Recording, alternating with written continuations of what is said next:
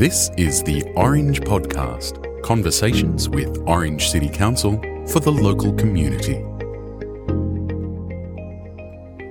This is Alan Reader, and from the deepest, darkest depths of lockdown in the Central West, this is the Orange Podcast, reflecting a few tiny rays of sunlight through the seclusion that's keeping us all safe.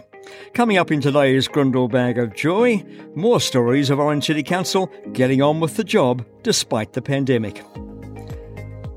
Today we'll find out how an engineer keeps local business operators on side as he digs up the roads and footpaths outside their stores.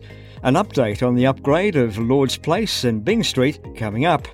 But first up today, last year's retail recovery campaign that gave away $1,050 EFTPOS cards is coming back this year for a second round of much needed retail therapy.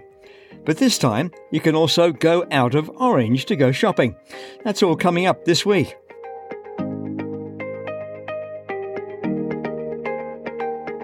You're listening to the Orange Podcast. During the week, we heard that uh, lockdown was going to be extended yet again. Lots of businesses in Orange are doing it tough. Uh, one of the decisions that came up at Tuesday night's council meeting through the week was some moves that are underway by Orange City Council to help out the business community, to help that recovery start to happen, to find out some more Orange City Council's Employment and Economic Development Committee Chair, Councillor Tony Mileto. Tony, to, to begin, before we look at the specifics of Tuesday night, uh, some people think the council's job is roads and rubbish. Why? Why? What's the importance of uh, helping out local businesses and, and, stimulating the local economy? Uh, thanks, Helen. Look, I think it's important that the uh, council understand what community expectations are, and also to understand how difficult it is in the present climate to operate businesses and remain viable. And uh, I think that Orange Council have understand that. And they're listening to such organisations such as the Business Chamber, local business people who are expressing their concerns to Council. And as a result of that, Council have taken the initiative to try and help out where possible. And that's why they've been involved in this Think Orange campaign. The specifics of that one, they're still to be sorted out, but big picture, last time, this time last year, we had a, a Shop Orange card, $1,050 cards. Do you think that was successful? Oh, it certainly wasn't. The feedback which we received was very encouraging. I know that the businesses and the people of Orange really appreciated the opportunity to uh, have access to that $50 gift voucher. Council uh, have uh, taken on board that feedback, and as a result, they're uh, rolling something similar out again. When someone goes shopping with a free $50 card in their pocket, will they spend 50 Might they spend a bit more? Oh, certainly we'd hope that they would spend more. Uh, some people may choose to spend 50, but obviously uh, part of the incentive is that we'd like to see them spend more on uh, maybe some of those bigger items, whether it's uh, groceries or white goods or the like. You know, we would certainly hope that they would spend in addition to what they've uh, been given. So when it comes to sizing up the value of that spending $50,000, it's likely there will be more than that spent in the local economy. Oh, there certainly would, and I'd be interested in knowing the figures, what was spent last time. Uh, certainly $50,000 is a big contribution um, by Orange City Council. It may be a, appear to be a small amount in the scheme of things, but certainly it's an opportunity for people to, to get something which they may normally not be uh, able to do so.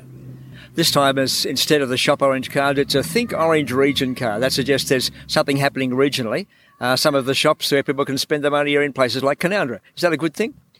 It certainly is because when we look at uh, tourism in uh, in uh, the region, it's not only restricted to Orange. It's you know it also involves those low-lying areas who are play an important part of the, the fabric of our region. And when people generally come to the region, um, to visit and that they like to visit places like Canowindra, Molong, Blayney, Millthorpe, places like that, which may not normally see that type of uh, tourism. So it's obviously an opportunity for them to cash in as well. And uh, whilst Orange may be the uh, the hub of a bigger area, we certainly don't uh, forget those lower lying regions, which uh, certainly um, benefit from the tourism as well.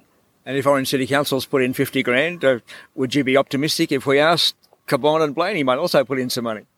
I think looking at the size of their councils, I think it is realistic to ask them, but uh, certainly will be on a pro rata basis depending on the size of the council and what was um, affordable to them.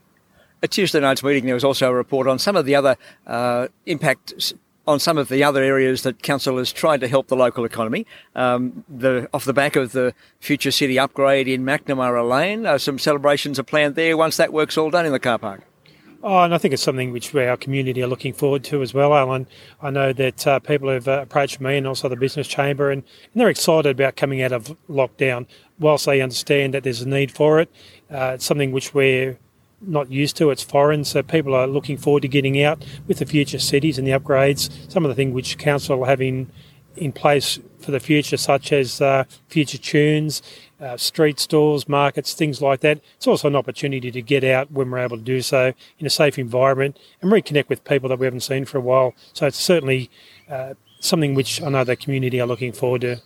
The idea of council getting behind some free music concerts again post lockdown. If someone's out uh, enjoying a free concert at a local venue, they might spend a few dollars while they're there. Good for the economy certainly is, and I think what we would expect to see, or what we hope to see, is once they've had that uh, free entertainment in the park or or in those inside those venues, which is uh, something we're also looking at.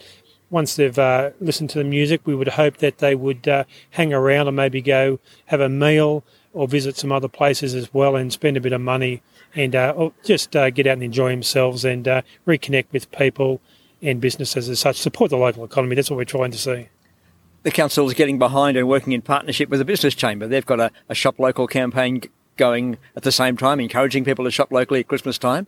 Important that the council tries to match up its campaigns with what the business chamber is doing as well. Yeah, I agree with that. I think uh, what the business chamber are doing, they're looking at uh, things moving forward towards Christmas. I know that they have some uh, some ideas in place which they're going to speak about next couple of weeks. Um, that's a matter for them to uh, to speak to those issues, but obviously with economic development, the Orange City Council, they understand the uh, the need to work closely with the business chamber, and uh, we we obviously do that, and I think that's beneficial to all parties involved. On a superficial level, again, some Christmas decorations going up around Christmas time. That, that creates a bit of atmosphere.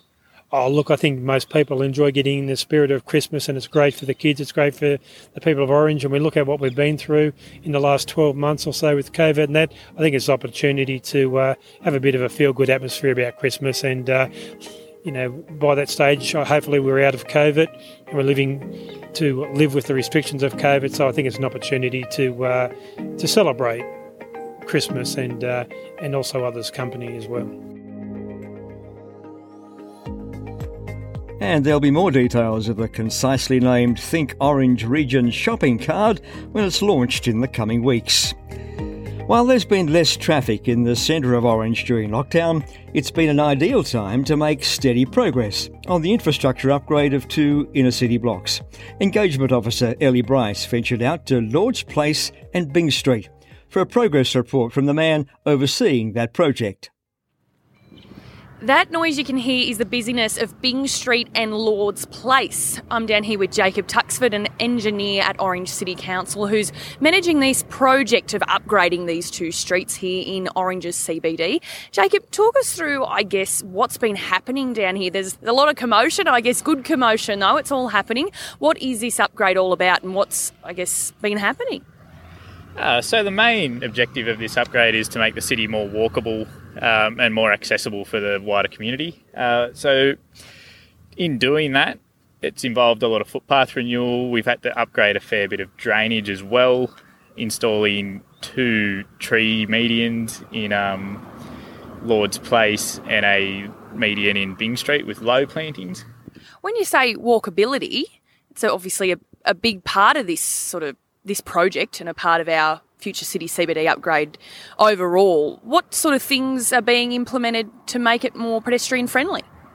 Uh, so we're installing two pedestrian crossings within the project, one on Byng Street and one on Lords. Uh, on top of that, we're also implementing uh, more accessible parking for um, the access or mobility impaired people. Uh, this is including the taxi rank um, and other areas of parking. And when you say that it becomes more accessible, what talk us through how that happens? So the car car spaces for the mobility impaired are built at the same level as the footpath, uh, so there's no step there, and they can walk onto that quite easily. This has been going for a while now, hasn't it? A few months already. What's sort of left in store, and to sort of wrap it all up? largely at this point in time, we're putting the finishing touches on all the concreting works. Um, shortly after that, we will be re asphalting the roads and planting the trees, and that's about it. That'll be the finishing touches on the job. How have our businesses been throughout this? It's obviously had a big effect on them, given that they're right near where we've been working along both Byng Street and Lord's Place. Has it been a bit of a challenge? How have they been? Uh, the businesses have been really great throughout this whole project. It has been a challenge to work around their needs and maintain them access as much as possible. Um, however, that being said, they have been really great, and I think they'll be able to see the benefits of uh, the project moving forward, um, making everything more accessible for their business. So, what's next on the to-do list to bring us up to the to the opening, the grand opening, when this is all ready to go? So we've just got to finish off the last little bit of concreting work, uh, a couple of median islands around the roundabout to install, as well as the roundabout uh, itself to complete. Uh, following that, we'll do the asphalting works, and we're looking to have the majority of the job, or if not all of the job, finished in October. Excellent. Thanks, Jacob. Thank you very much. Cheers.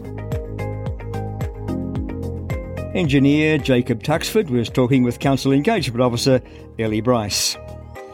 And thanks for tuning in this week. As always, you can download this and other episodes on the Orange City Council website, or do the subscribe and follow thing from wherever you get your podcasts. Until next week, for the Orange Podcast, this is Alan Reader. Bye for now.